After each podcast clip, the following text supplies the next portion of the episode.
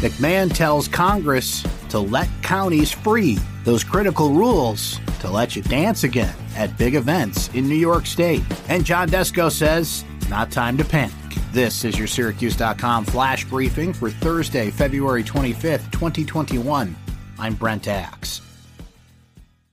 Onondaga County Executive Ryan McMahon told members of Congress that county governments have been underutilized in the battle against COVID 19. McMahon, testifying before the House Homeland Security Committee, said more vulnerable and underserved people could be protected from the virus if the federal government would provide vaccines directly to county health departments.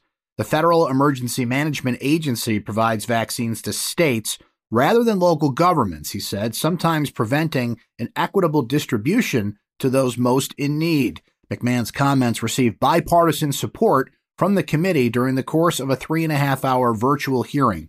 McMahon was one of four witnesses and the only elected local government official to share perspectives at the hearing. The county reported 36 new cases of coronavirus since Tuesday. That's the lowest daily count since October 27th.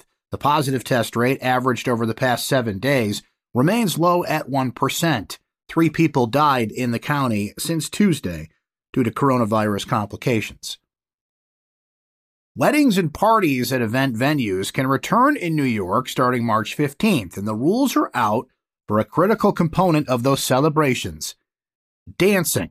Here's what you need to know you can only dance with members of your immediate party, household, or family who are seated at your table at the event.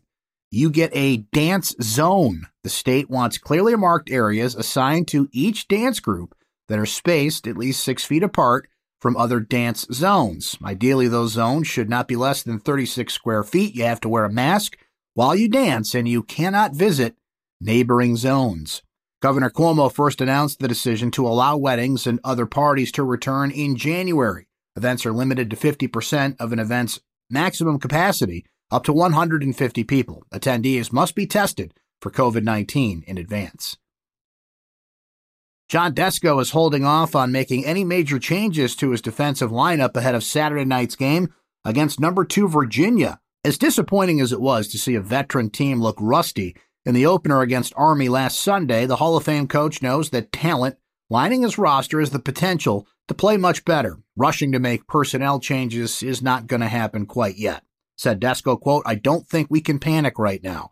Brett Kennedy Nick DiPietro and Grant Murphy remained the top close defenders. And Desko said Mitch Wyckoff, a transfer from Gettysburg, should be active for Saturday's game for the first time this season. That's your Syracuse.com flash briefing for Thursday, February 25th, 2021. I'm Brent Axe. Stay safe and enjoy the rest of your day.